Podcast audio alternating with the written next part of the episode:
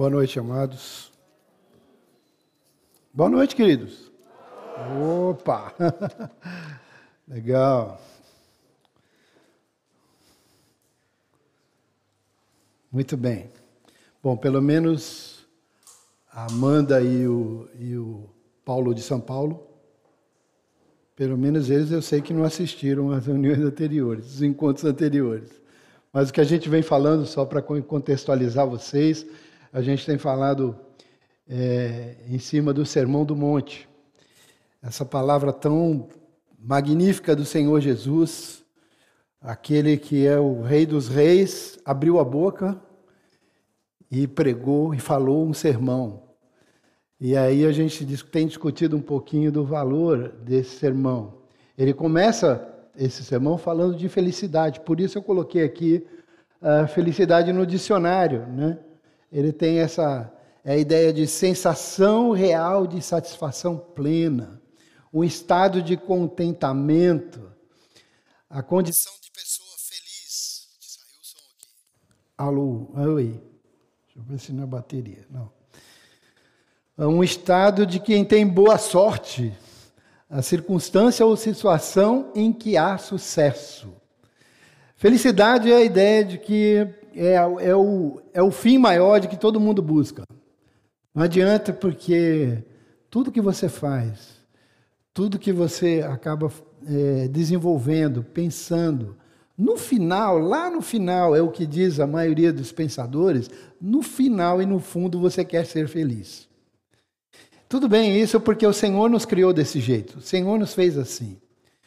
A questão é, qual é para onde, aonde está a nossa felicidade? Onde ela está localizada? E o que temos usado como sistema é o caminho para a felicidade no reino de Cristo. Neste reino. E o texto que estamos, é claro, é de Mateus, capítulo 5, de 1 a 16. Então, ajuda aí a Amanda também, o Paulo, e pegue a sua Bíblia, abra em Mateus, capítulo 5, Prometo que vou ler desde o versículo 1 dessa vez, tá bom? Eu vou ler, vocês acompanhem comigo para que a gente possa andar um pouquinho mais rápido. É, quando Jesus viu aquelas, aquelas multidões, percebe, ó, aquelas multidões. Abaixa um pouquinho, acho que está muito alto, não está não? Ah, subiu um monte e sentou-se o que era natural dos mestres naquela época. Tá? O mestre, quando ia falar, ele sentava-se e aí as pessoas então sentavam também para ouvir o mestre falar. Os seus discípulos chegaram perto dele e ele começou a ensiná-los. O alvo eram os discípulos, mas haviam multidões. Se você olhar lá no capítulo 4, você vai entender da onde vieram todas essas multidões, por onde Jesus ia passando, milagre ia acontecendo, Jesus fazendo coisas, Jesus falando, e aí essas pessoas começaram a seguir, e quando souberam desse sermão, se juntaram lá aos seus discípulos e estavam lá multidões. E aí Jesus então abre a boca e disse, num, num, numa versão é, mais antiga, fala esse termo, abre a boca. Ou seja, o monarca falou. O monarca abriu a boca e falou algo. Então Jesus começa dizendo o seguinte: felizes as pessoas que sabem que são espiritualmente pobres, pois o reino dos céus é delas. Felizes as pessoas que choram, pois Deus as consolará. Felizes as pessoas humildes, pois receberão o que Deus tem prometido.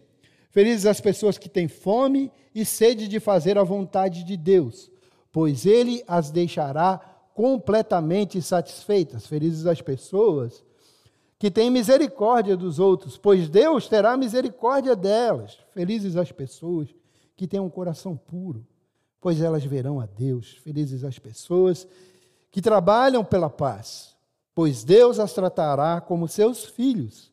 Felizes as pessoas que sofrem perseguições e por fazerem a vontade de Deus, pois o reino do céu é delas. Felizes são vocês quando os insultam, perseguem e dizem todo tipo de calúnia contra vocês por serem meus seguidores. Fiquem alegres e felizes, pois uma grande recompensa está guardada no céu para vocês.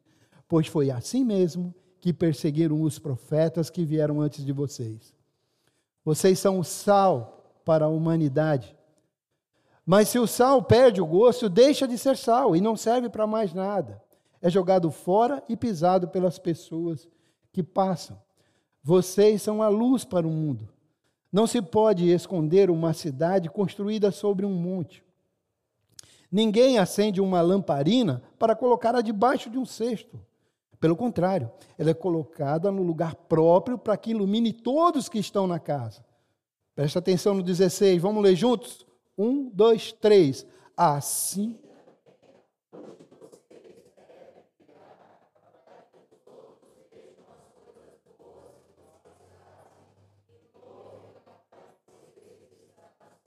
Eu tenho dito que a chave principal para entender todo uh, o Sermão do Monte, que vai do capítulo 5 até o capítulo 7, sugiro que você leia antes que a gente termine a série. Vamos terminar a semana que vem.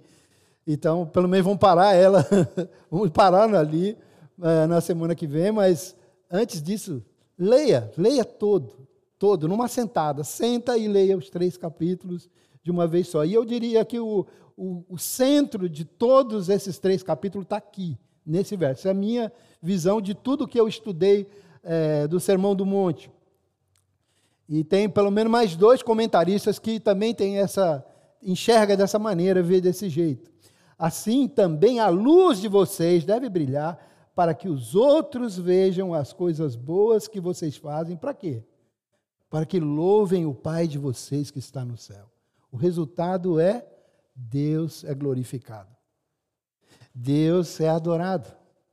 O final, as pessoas olham, vão olhar as coisas boas que você faz, por causa desse caráter que ele falou antes, desses aspectos do caráter do cristão, por causa das coisas que você faz, e vão adorar a Deus.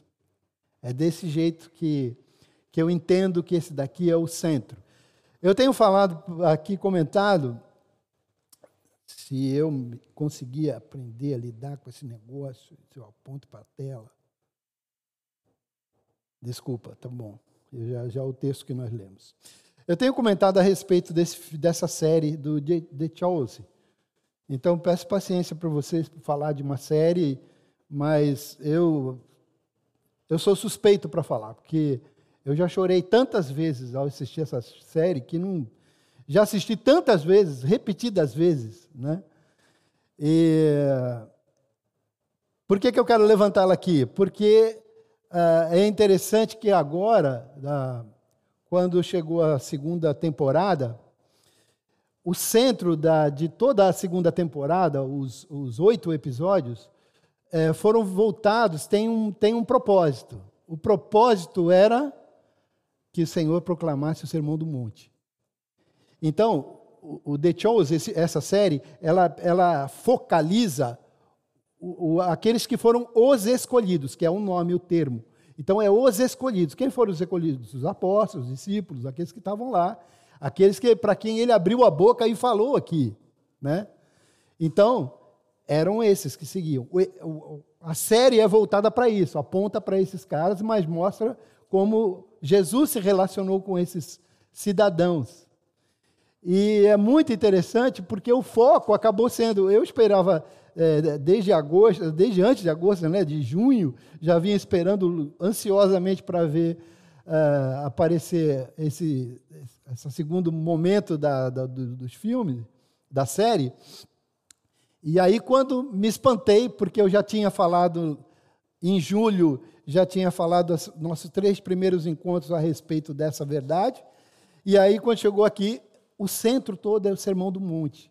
E é muito interessante o valor que o Senhor Jesus, no filme, e a gente vai perceber aqui também que é real, se você ler, você vai entender isso, quanto esse, esse, esse testemunho e essa palavra é importante. Para vocês terem uma ideia, até aqueles uh, que não são adoradores do Senhor Jesus olham para esse texto e falam que é o texto mais fantástico que algum ser humano pôde escrever.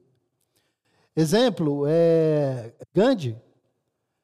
Mahatma Gandhi ele diz uma coisa muito interessante. Ele fala assim: olha, se todos os escritos, e olha quem está falando isso, se todos os escritos, tudo que existe de, de material escrito, seja filosófico, o que for, esses materiais todos se perdessem, mas só sobrasse esses três capítulos da Bíblia, nada se teria perdido. Quem disse isso foi um alguém que não era um seguidor do Senhor Jesus, mas alguém que reconhecia que nessas palavras há algo de fantástico e maravilhoso para que nós possamos moldar o nosso caráter segundo o Senhor Jesus. Então, essa, essa série tem agora, né, nesse, nesses oito, oito últimos episódios, foi voltado para Sermão do Monte. E é muito legal, porque se você assistir, eu estou fazendo isso que é para você assistir mesmo.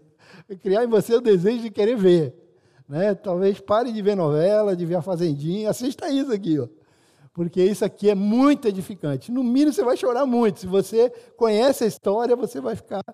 Porque eu acho que é, o Dallas Jenkins, que é o diretor aqui, nunca alguém soube expressar tão bem, e, com base em tanta pesquisa e tanto trabalho que tiveram, nunca alguém soube expressar tão bem a pessoa do Senhor Jesus num relacionamento com seus apóstolos. Eu acho que ele soube e foi muito feliz nisso daí. E aí, nessa, nessa, nessa fase da série, que volta para aí, é muito legal porque a gente vê esse lado humano do Senhor Jesus ensaiando isso aqui que ele ia dizer. Ele ensaia. Ele pensa, como é que eu vou falar isso? De que, como é, quais palavras que eu vou utilizar? Valorizando tremendamente aquilo que ia ser dito para os seus seguidores. Então, esse é o sermão do monte, queridos. Esse é o sermão do monte que se você vacilar, você passa por ele e nada muda nas nossas vidas. Se a gente vacilar, isso acontece.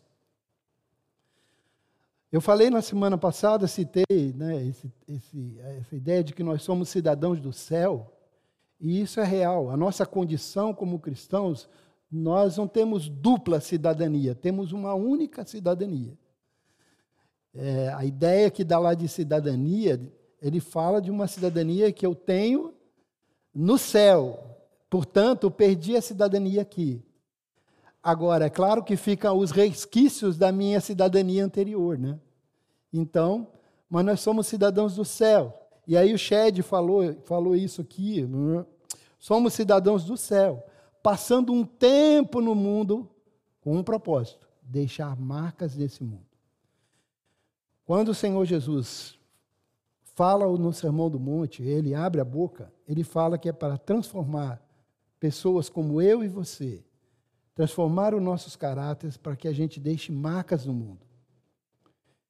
Então vamos para o nosso versículo. A gente começou é, lendo é, as bem-aventuranças e ele começa o Senhor Jesus pelas bem-aventuranças, pelos felizes, né?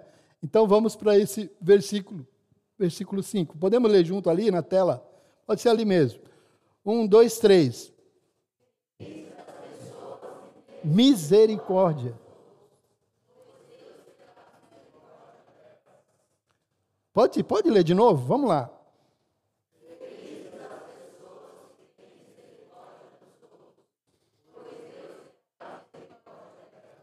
Legal. É, a religião com que Jesus se deparou aqui, na sua época, ela era extremamente superficial. Então, o judaísmo tinha uma superficialidade muito grande. A imagem era o importante. Mas isso era absolutamente inconsistente, isso era exterior, muito pouco do interior, muito pouco da transformação. Por isso, essas palavras são extremamente impactantes, porque ali estavam entre os ouvintes judeus, liderança judaica, romanos, gentios e outros que estavam lá, ouvindo aquilo. E aí, o que o Senhor Jesus faz é demonstrar isso. Porque os líderes judeus achavam que estavam seguros na, na condição deles de exterior, do estereótipo de, um, de viver a vida é, num relacionamento de proximidade com Deus. E aí, isso para eles achava que isso bastava e que eles certamente seriam no reino de Deus. Nós estamos falando aqui de reino, porque é o que o Senhor implanta. Lembra Mateus, eu falei isso no começo, Mateus foi escrito para judeus. E o que o judeu esperava era o quê? Um rei. E este rei ia tirar eles da condição em que estavam, como escravos de Roma. Então era isso que estava no coração desses caras. E aí então ele está bom, mas eu vim aqui para mostrar esse o reino verdadeiro, o meu reino. Vim para implantar o meu reino. E aí então ele vai mostrando o caráter desse rei, que os, os súditos desse rei devem ter, mas não bate com o que eles pensam. Não bate com a maneira que o judeu pensa. Porque eles, eram, eles não eram tanto do interior, eram do exterior. Mas aí o Senhor disse, eu vou ler aqui um texto, para esses caras: Ai de vocês, escribas e fariseus, hipócritas, porque sois semelhantes a sepulcros caiados, que por fora se mostram belos, mas o interior está cheio de ossos mortos e de toda a imundícia. João Batista ele chama, chama esses caras de raça de víboras. Quem disse que vocês escaparão dos terríveis castigos que Deus vai, vai, vai lhes mandar? Façam coisas que mostrem arrependimento dos seus pecados e não digam uns aos outros: Abraão é o nosso antepassado, é o nosso pai. Pois eu afirmo que até dessas pedras Deus pode fazer descendentes de Abraão. Em outras palavras, o que eles estavam dizendo era assim: bom, a minha, é, eles contavam com a, fili, com a filiação deles, com a identidade. Olha, eu tenho aqui a minha identidade. Deixa eu te mostrar aqui, peraí. Sou judeu. Filho de Abraão, irmão. Estou pensando o quê? Então eles se apoiavam nisso para achar, bom, isso basta, isso basta para dizer que eu sou, que eu estou salvo. Mas aí João continua assim: e o machado está pronto para cortar árvores pela raiz. Toda árvore que não dá frutas boas será cortada e jogada fora. Eu os batizo com água, mas para mostrar para vocês, para mostrar para vocês que se arrependeram dos seus pecados. Mas aquele que virá depois de mim batizará com espírito e fogo. Então João estava falando aí de uma, um enorme julgamento que viria sobre aqueles que não tinha algo além para apresentar, senão algo exterior. Cristo dá sempre essa ênfase do interior, de uma mudança de dentro para fora, não de fora para dentro. A gente está lidando com esse texto, felizes as pessoas que têm misericórdia dos outros, pois Deus terá misericórdia delas.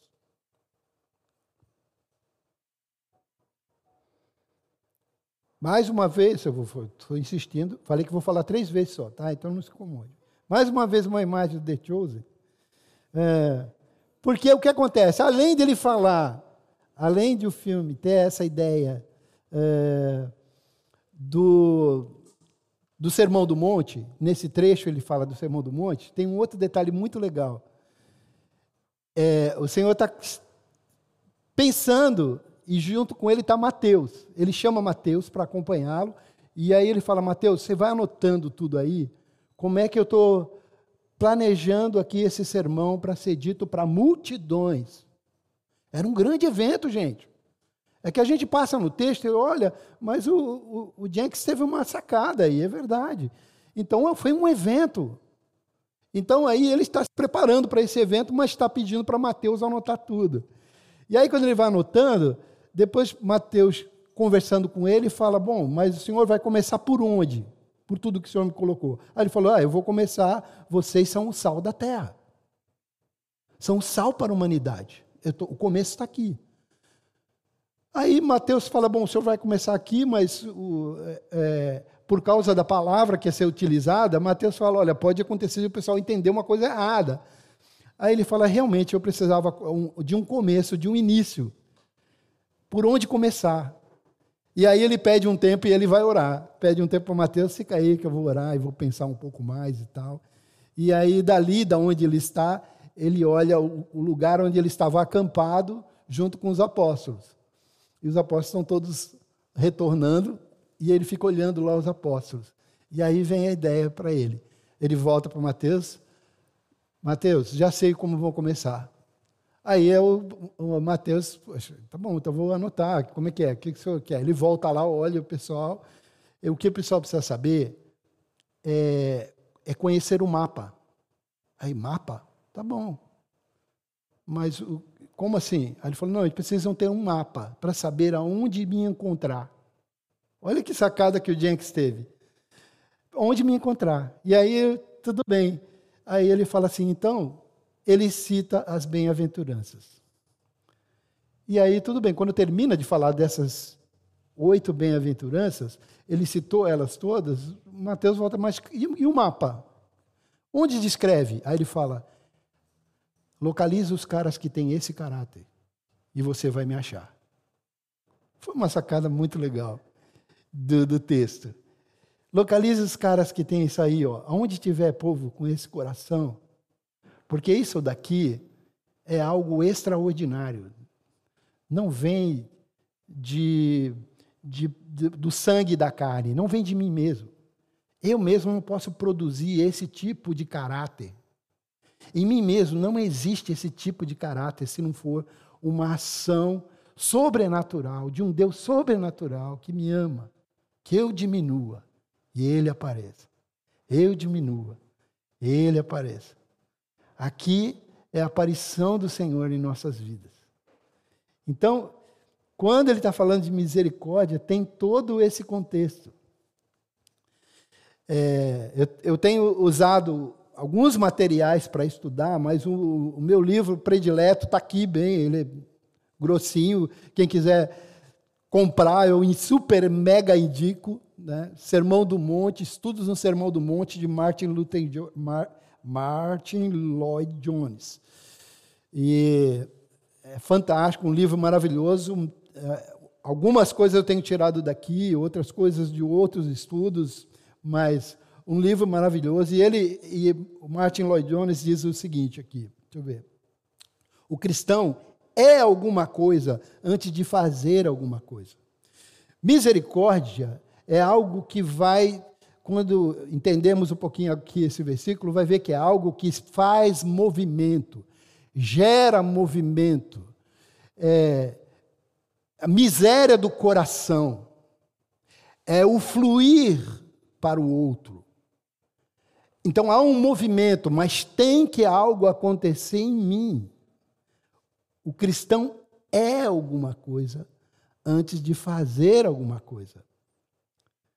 Ser um súdito do reino é, em primeiro lugar, possuir um certo tipo de caráter, um caráter que envolve quebrantamento. Felizes as pessoas que sabem que são espiritualmente pobres. Declara sua falência. Lamenta pelo seu pecado e pelo pecado da sociedade. Ele é alguém que chora. Felizes as pessoas que choram ele renuncia em prol do outro, felizes as pessoas que são humildes ou mansos, em outra versão. Há uma renúncia. Há uma fome genuína, foi o que falamos na semana passada, real, verdadeira, por Deus e por Sua vontade. Felizes as pessoas que têm, as pessoas que têm fome e sede de fazer a vontade de Deus. Há uma pureza de coração, Há uma misericórdia real. Ele é elemento de paz. É aquele cara que chega no ambiente e aí, se está tendo discussão, está tendo briga, todo mundo já pensa: chegou o cara aí que pode dar a solução. Chegou o cara da paz aí. Chegou o cara. É, é esse o caráter desse cidadão.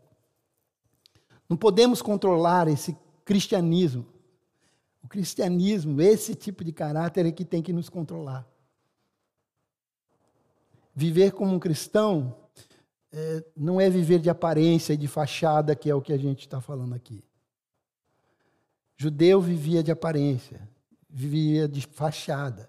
Por isso o Senhor começa com esses quatro primeiras bem-aventuranças para falar de coisas de dentro, do meu relacionamento com Deus da minha, minha relação com Ele, da maneira como eu olho o meu pecado e o pecado do outro. Então, ele trabalha do interior para fora, para chegar aqui, nesse versículo, versículo 7, teve que passar esses outros versículos, esses outras quatro bem-aventuranças. de extrema importância. Se não acontecer isso, na, na semana que vem eu vou falar um pouco desse, como se encaixa tão perfeitamente. Por isso que o Jenks teve essa ideia fantástica, porque era, ele planejou de um jeito e o Espírito Santo agiu de um jeito que a, as bem-aventuranças se encaixam perfeitamente, foram colocadas numa ordem absolutamente lógica e para gerar resultado na gente, resulta, resultado nos ouvintes. Então ele começou pelas bem-aventuranças. Deus nunca teve interessado apenas no que a gente viu isso, né? Nunca teve interessado apenas no, no, no sangue de bezerros. Nós vimos isso com, com mal. Maurício trouxe uma série aqui muito legal e tratou dessa questão da adoração, né? Ele nunca se interessou com qualquer atividade espiritual é, sem que o coração, sem que haja um coração justo, sem que seja algo genuíno de dentro para fora, não de fora para dentro. É, essa série do Maurício explicou isso bem, eu acho que eu pus até a imagem aqui, né? Adoração em queda e em alta foi. Que tipo de adoração nós temos oferecido para o Senhor? De que tipo de adoração? Deixa eu só consertar aqui o meu, minhas anotações.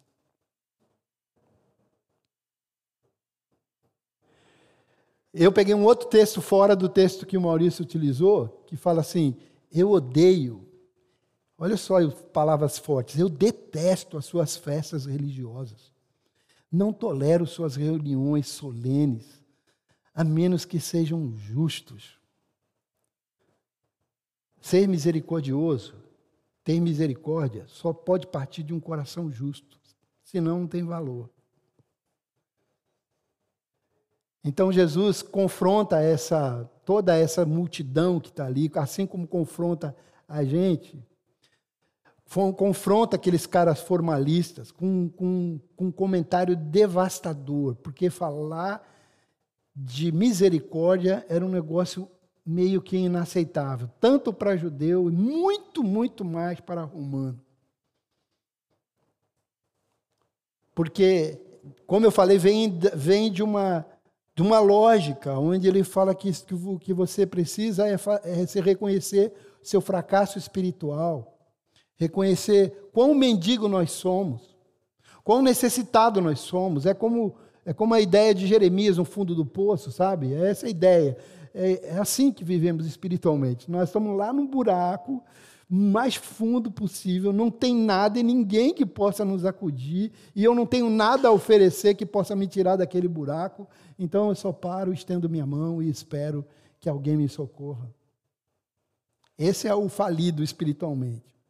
Precisam derramar lágrimas diante do seu pecado, precisa ser mansos diante de Deus, então você vê como essas ligações todas são necessárias para que a gente chegue nessa quinta bem-aventurança. Felizes as pessoas que têm misericórdia dos outros, pois Deus terá misericórdia delas.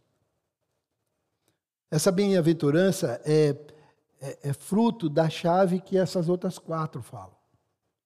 Quando a gente é pobre de espírito, quando a gente reconhece a nossa condição, quando a gente chora, quando abrimos mão, quando temos fome, desejo de fazer a vontade de Deus, então aí, cara, você está no ponto para chegar aqui e ser alguém misericordioso.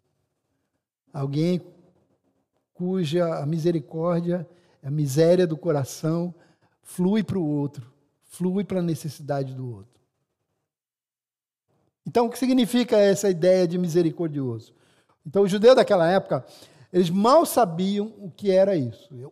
Aliás, era muito pouco utilizado essa palavra. Então, conheciam, sabiam, mas muito pouco se vivia essa ideia de misericórdia. Eles, na verdade, eram tão cruéis quanto os romanos, de forma diferente, mas eram cruéis do mesmo jeito. Então, o que Jesus proferiu quando ele fala para eles, felizes as pessoas que têm misericórdia dos outros, isso para eles bateu fundo. Porque não é uma prática e não é algo comum para eles. O romano, por exemplo, e eles viviam no jugo romano, ele tinha total domínio sobre um, o filho, que ele poderia, se ele quisesse achar que o filho está desagradando, ele poderia matá-lo e não ia sofrer nenhuma pena judicial, nada. O mesmo ele poderia fazer com a esposa dele, o mesmo ele poderia fazer com um escravo dele, com qualquer coisa que fosse dele, porque é dele. Então, para o romano, a ideia de misericórdia passava para ele assim: bom, misericórdia é uma. É um, é, teve um escritor que disse que a ideia do romano sobre misericórdia era, era uma doença da alma. Era uma doença. Por quê? Porque demonstra fraqueza. O romano não pode ser fraco, meu. Tem que ser forte, tem que ser o cara. Tem que ter domínio sobre si mesmo. Então, misericórdia para eles era essa ideia. Não, vai se demonstrar fraco. E aí o outro sobe em cima. Não pode ser assim.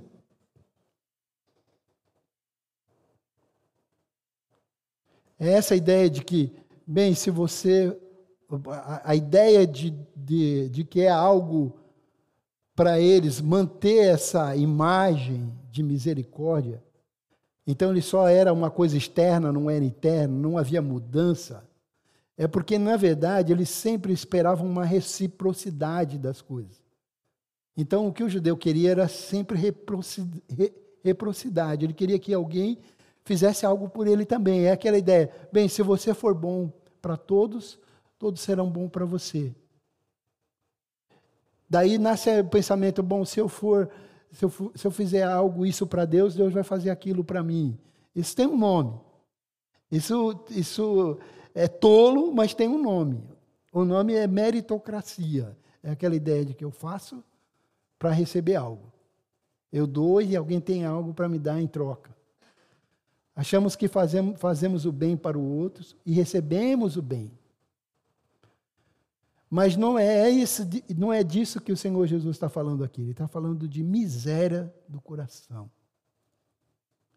Miséria. Me sentir de tal forma incomodado com o outro que me movimente em direção a ele. Vejamos como essa regra de meritocracia não funciona. Quer ver um grande exemplo? É o próprio Senhor Jesus. A gente tem usado aqui, mostrado nos quatro anteriores e agora nesse, nos quatro anteriores, que Jesus é o maior exemplo de tudo que ele pregava, tudo que ele falava, ele era o maior exemplo. Ele estendeu a mão para os doentes, a prova de, um, de misericórdia, amparou os coxos, lhe deu pernas de novo para andar, porque era isso que era um coxo, o coxo era o sujeito que não tinha um membro. Curou os olhos de cego, fez surdos ouvirem, mudos falarem, encontrou prostitutas, coletores de impostos. Firme. Falei que ia ser três, essa é a última. Aqui são dois personagens lá do filme. Mateus, aqui, e Maria Madalena. Que é uma prova de misericórdia. O filme retrata de uma maneira muito gostosa isso porque Mateus era um sujeito pragmático, matemático, o cara era todo certinho, e aí ele ele está ali no, no ambiente onde ele recebia os impostos, Jesus passa por ele, ele tinha visto um milagre de Jesus, a multiplicação maravilhosa dos peixes que ocorreram lá na, no barco de Pedro, ele viu isso, tinha visto, e aí já estava com o coração incomodado com isso, porque se alguém é pragmático, tudo é certinho, tudo funciona dentro de um quadradinho, de repente vem um milagre, é extrapolar o meu quadradinho. E extrapolou o quadradinho dele, ele já não conseguia mais. Aí ele entrou em pane total, lembra? Ele era um judeu. Entrou em pane, mas era um judeu traíra, cobrava os impostos dos próprios judeus para os romanos e ainda levava o troco dele. E aí um momento Jesus passa lá na frente da onde ele recebe. E aí os apóstolos vêm junto com ele. Apóstolos que pagavam imposto para esse cara. Aí vem vindo junto com ele. Aí Jesus para e os caras continuam, os apóstolos. Sabe, Jesus tem muito disso, gente. Quando a gente vai, vai lendo o Evangelho, tem muito disso. Se você vacilar e você tomar cuidado, Jesus virou uma esquina e tu conseguiu reto. Ah, Jesus foi para lá. Acontece isso. Jesus tem, tem disso quando a gente vai lendo. E é exatamente, por exemplo, é, Quando ele vai para Samaria, os apóstolos estão junto com ele. Aí os caras, ele está no caminho, na verdade ele vai para a Judéia, e aí ele está indo aqui, é, aí ele está na Judéia vai para Galiléia, não é isso? Aí ele está indo aqui, aí os, os que estão com ele viram a esquina. Aí Jesus vai reto para Samaria, atravessar por dentro de Samaria. Inimigos, arqui-inimigos dos judeus. Os judeus viram, Jesus segue. Tem muito disso, a gente vai lendo a Bíblia, a gente vai vendo quanto no, no, no Evangelho o Senhor Jesus, putz, eu não esperava isso. E aí ele para, olha para Mateus, lá dentro lá do, do local onde ele cobrava os impostos, e olha para Mateus, aí ele chama Mateus, e chama ele pelo nome, e pelo nome do pai dele, e fala, venha comigo. Mateus estava naquela crise, crise espiritual total, e aí ele fala, não, eu vou. Misericórdia está muito ligado a isso, de enxergar o outro, de ver o outro. A gente já peca, a gente já falha aí. Nós temos uns olhos com escamas. Muito pouco olhamos para o outro, muito poucos estamos atentos a necessidades. Muito pouco. Com Maria Madalena, é, a, a, a, ideia que o Jenkins dá, ele pega a Maria Madalena, tem aquele problema que, ela, que a gente sabe, Maria Madalena estava endemoniada, o Senhor liberta ela dos demônios, está no texto, e aí então, como é que o Jenkins trabalhou isso? Ele foi, libertou ela, ele, ele encontra ela num lugar, ela está num bar, que ela, onde ela tinha um único amigo que ela tinha verdadeiro, estava lá, e aí ela está no bar e tal, Jesus vai lá, toca nela, ela era chamada de Lilith. O apelido dela era Lilith. Então todo mundo conhecia ela por Lilith no, no filme. E aí então chamava ela desse jeito. E todo mundo já conhecia é aquela mulher, aquela que tem endemoniada, aquela mulher que prostituta, aquela não serve para nada, aquela mulher é horrível. Todo mundo detestava, todo mundo renegava essa mulher. Aí Jesus entra lá e ele põe a mão na mão dela no bar. Aí ela tira a mão, e aí ele fala: Você não precisa disso. Que ela ia tomar, bebeu. E ele falou: Você não precisa disso. Aí ela pega e sai. Quando ela sai, ela vai embora, não quer ver ele. Jesus fala: Maria. É, compaixão, esse é, misericórdia está ligado a isso. Está em perceber a necessidade do outro. Ele vai e chama ela de Maria. Ela congela. Quanto tempo faz que ela não ouvia alguém chamá-la pelo nome? Isso é tão lindo, porque quando você vai lendo o Evangelho, quem é que entra no sepulcro lá, correndo, para ver se o Senhor Jesus, quem é que levou o corpo do Senhor Jesus? É Maria Madalena. E ela entra lá no sepulcro e ela olha aquela situação, quem levou o corpo, quem roubou o corpo do Senhor Jesus. E aí então ela tem, vê um anjo, e depois ela olha e vê um, um, outro um sujeito que ela pensa que é o jardineiro e fala: Tu tem alguma coisa a ver com isso? Foi você que levou esse, o, meu, o corpo do meu mestre daqui? Leia lá no texto. E aí ele fala assim para ela: Maria. E o texto fala que ninguém, ela se espanta na hora, porque é chamada pelo nome. Misericórdia está ligado a isso. Ver o outro. Nós já erramos aí quando a gente não vê. A gente não está com os olhos abertos ligados.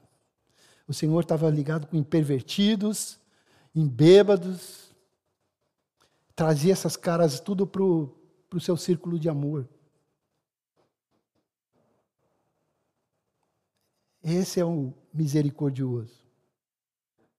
Fez é, dos solitários alguém que tinha companhia de amor.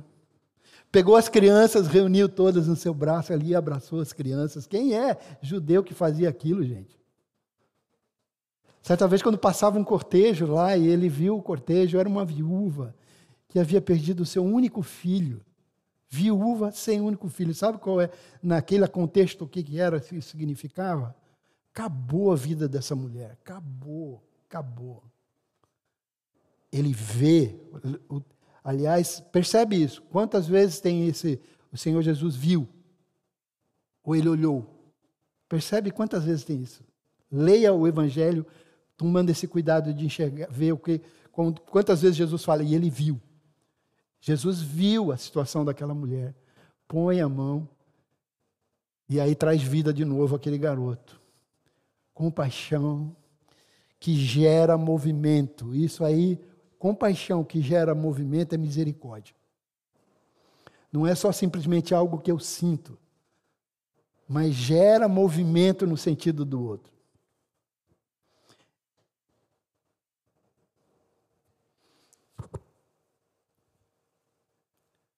Felizes as pessoas que têm misericórdia dos outros, pois Deus terá misericórdia delas. Então Jesus era esse exemplo. E eu estava falando da meritocracia. Então ele foi, sem dúvida, esse grande homem misericordioso. O mais misericordioso que pisou na terra. Então, se a misericórdia é algo que se recompensa, o que aconteceu com Jesus? coroa de espinho, chicotadas, desprezo, foi cuspido, tiraram pele das suas costas. Dois sistemas impiedosos, por isso que eu falei que judeu não é tão diferente do romano, não.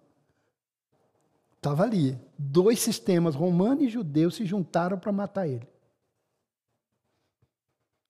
Então, a misericórdia aqui não tem nada a ver com, que eu, com meritocracia.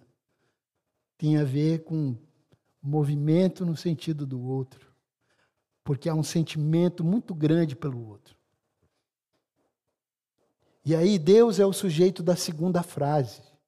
Então, se a primeira frase fala que felizes as pessoas que têm misericórdia dos outros, a segunda diz: pois Deus terá misericórdia de vocês.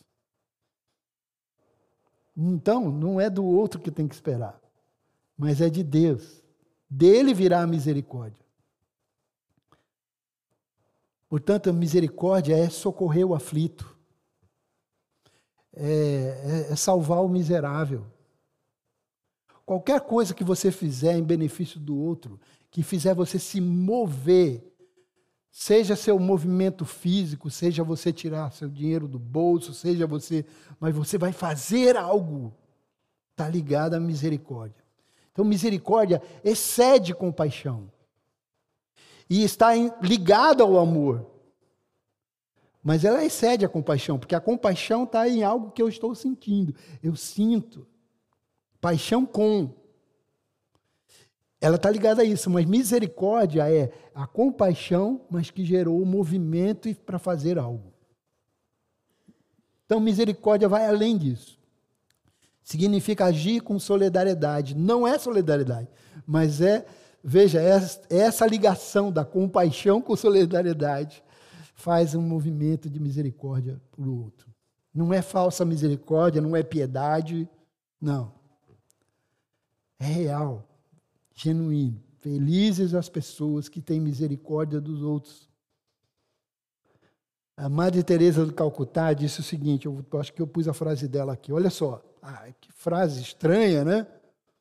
Logo ela dizia isso: difícil é amar o próximo. Difícil é amar o próximo. Vou explicar por que ela falou essa frase. Ela falou no seguinte sentido: porque amar o que está longe é fácil. Amar o afegão que está lá passando fome, ele está lá mesmo. Mas eu amo. Olha, olha que ele está passando fome. Amar os, o sertanejo que está lá no, no, no, no é, sertão nordestino, onde não há nenhuma possibilidade de achar um, alguma coisa para comer. É fácil. Está lá, eu estou aqui, puxa. Ai, como eu me sinto mal quando eu ouço essas notícias. Ai, o norte-coreano, porque ele é seguido, perseguido profundamente por causa de amar ao Senhor Jesus. Ela fala assim: difícil é amar aquele que está aqui, é o meu vizinho, na necessidade dele. É com quem eu me relaciono no trabalho. Difícil é amar o próximo, porque o próximo ou eu faço alguma coisa, ou eu não sou misericordioso, porque ele está aqui do meu lado, eu estou vendo. Se é que estou vendo. Jesus dizia que melhor é dar do que receber. Dar. As pessoas do meu reino colocam acima, se colocam, colocam é, elas não se colocam acima dos outros, mas elas se reclinam em direção ao outro. Se curvam para ajudar o outro.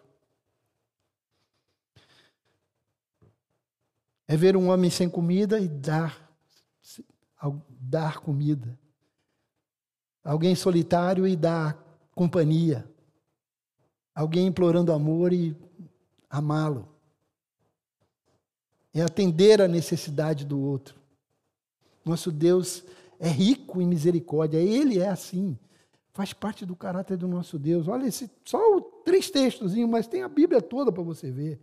A terra, Senhor, está cheia da tua misericórdia, porque muitas são as suas misericórdias, pelas multidões das suas misericórdias. Isso faz parte do caráter de Deus. E tem esse texto aqui, que diz assim: as misericórdias do Senhor são a causa de não sermos consumidos.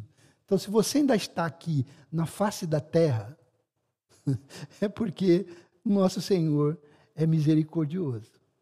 Porque as suas misericórdias não têm fim e se renova a cada manhã.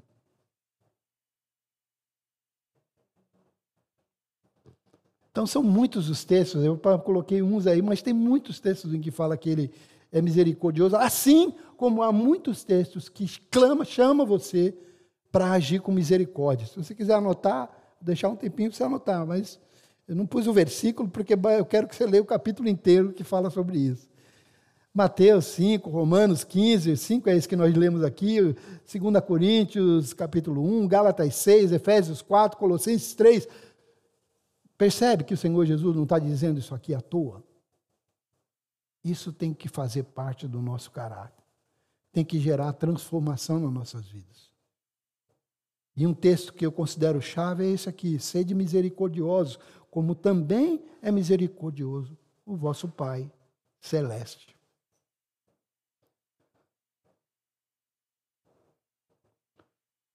Você pode dizer que tem agido com misericórdia? para o outro? Qual a última vez em que você agiu com misericórdia? Pensa aí. Vou dar um, uns 10, 15 segundos para que você pense. Pense. A última vez que você agiu com misericórdia.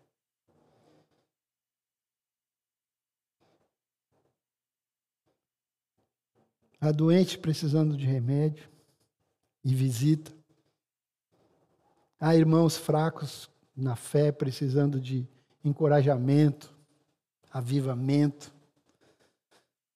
Há perdidos precisando de salvação. Quanto você está atento àqueles que estão ao seu redor? Quanto você vê o outro? Quanto você está realmente preocupado em olhar a necessidade do outro? Vizinho, amigo, relacionamentos próximos, quanto? Para terminar, você citar só um caso dos montes que você pode ver aí. Mas esse mexeu um pouco comigo, então quero contar para você uma situação. Um garoto de 13 anos, cristão, convertido, menino, já de 13 anos, já conheceu o Senhor Jesus, fez amizade com um morador de rua. E aí, ele, esse morador de rua ficava perto ali da casa dele. Então eles saíam e iam brincar juntos. Um garoto, e eles brincavam juntos. Menino de rua e ele com a casinha dele, tudo bem. É, filho de pastor, cristão.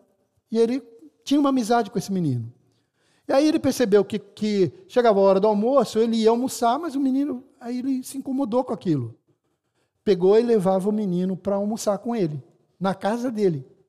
Então ele pegava o menino de rua e levava para almoçar na casa dele.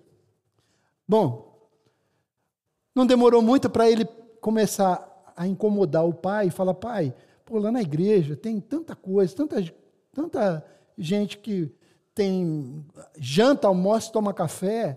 E a gente, eu vejo lá os pais do meu, meu amigo, e aí eles não almoçam, não comem, não. Poxa, vamos fazer alguma coisa, pai? E mover o coração do pai a poder começar a trabalhar com os moradores de rua ali. Então eles começaram a servir uma janta. Eles não serviam três, quatro refeições, mas serviam uma janta. Passaram a servir janta para os moradores de ruas daquela região ali. E começou a trabalhar. E aí então, um dia um menino está indo embora para casa para dormir numa, numa noite fria. E aí, mais uma vez, ele se incomoda com um amigo. Ele olha para o amigo e fala: ele vai dormir aqui no chão, no frio.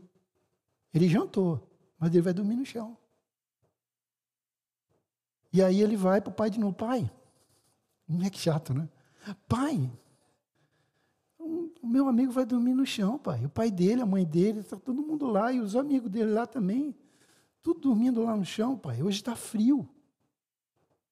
Aí então o pai move a igreja também, mexe com a igreja e fala: bom, gente, nós precisamos fazer alguma coisa.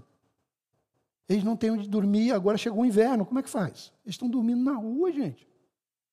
Aí ele vai, ele vai atrás de pesquisar na cidade alguns órgãos que que recebem pessoas para dormirem, né? aqueles albergues e tal. Mas ele queria, queria encontrar alguma coisa que fosse, é, que desse um mínimo de dignidade para essas pessoas. E ele não encontrava isso. Não tinha um lugar para tomar banho, dormia numa cama cheia de piolho. Era um negócio horrível. Era o que tinha. O que tem é isso aí. E mesmo assim eram discriminados e ele se incomodou com aquilo. Bom, nós vamos ter que arrumar eles tinham pensado em comprar um terreno novo para a igreja, compraram um terreno novo para poder construir um lugar para essas pessoas poderem ter um lugar para dormir. Bom, a coisa foi crescendo, crescendo. E uh, o nome dessa missão é Missão Vida. Você acha aí na internet, até a história, se quiser. Missão Vida. Desde 1983. Hoje eles estão espalhados em vários estados do país com trabalho para atender moradores de rua. Tudo começou com o quê? Misericórdia. Misericórdia. Hoje está desse tamanho aí. Esse é um dos centros. Tem uns centros de recuperação, centro de treinamento, prepara a pessoa para colocar ela no, no, no, no mercado de trabalho, tira as pessoas da rua, dá dignidade dignidade. Como, infelizmente, nós cristãos perdemos essa questão da misericórdia. É fraco isso na gente, mas para sermos verdadeiramente felizes, tem que haver misericórdia. Esse aí é o, você tem uma ideia, é a missão deles. Deixa eu ler para você, talvez esteja pequeno ali oferecer às pessoas em situação de rua ou de risco social a oportunidade de reinserção social firmada nos princípios cristãos e de dignidade humana. Que legal, né? Que projeto maravilhoso, porque no coração de uma criança, de uma criança, hoje essa criança é um pastor também, e está na frente caminho para a felicidade do reino está aqui, nesse caráter descrito aqui, do qual a misericórdia faz parte. Espero que você, de alguma maneira, tenha sido tocado, não pelo que eu falei, mas pela palavra do Senhor. Que essa palavra mexa com você, que você se sinta incomodado, que tire as escamas dos seus olhos e fique na observação. Onde está Senhor, onde está aquele que precisa da mão do Senhor e vai me usar como fluxo para chegar nele? Onde está? Presta atenção no seu vizinho. Presta atenção nos seus amigos. Talvez não seja uma necessidade física, mas seja emocional. Talvez ele não esteja precisando de um lugar para dormir, para comer, mas seja algo emocional. Algo que está lá dentro dele precisa ser Talvez seja salvação, ele precisa ouvir do Senhor Jesus. Quanto você tem orado por ele, quanto você tem tido verdadeiramente misericórdia por ele. Que nossos corações sejam profundamente incomodados com essa palavra do Senhor Jesus. Amém, amados? Então vamos orar. Querido Deus, obrigado, Pai, porque o Senhor tem trazido da tua palavra por meio do sermão do Rei dos Reis. O monarca abriu a boca e falou essas coisas e não foi à toa. Tem um propósito. Tudo isso tem que transformar nossas vidas, tem que mudar o nosso caráter, fazer de nós melhores pessoas. Age, Senhor, age nas nossas vidas. Espírito Santo de Deus, venha em nós, faz mudanças que forem necessárias para que esse caráter aqui seja implantado dentro do nosso coração. E a misericórdia seja algo real, genuína no nosso viver como cristãos. Obrigado, Senhor. Em nome de Jesus, nós te bendizemos. Amém.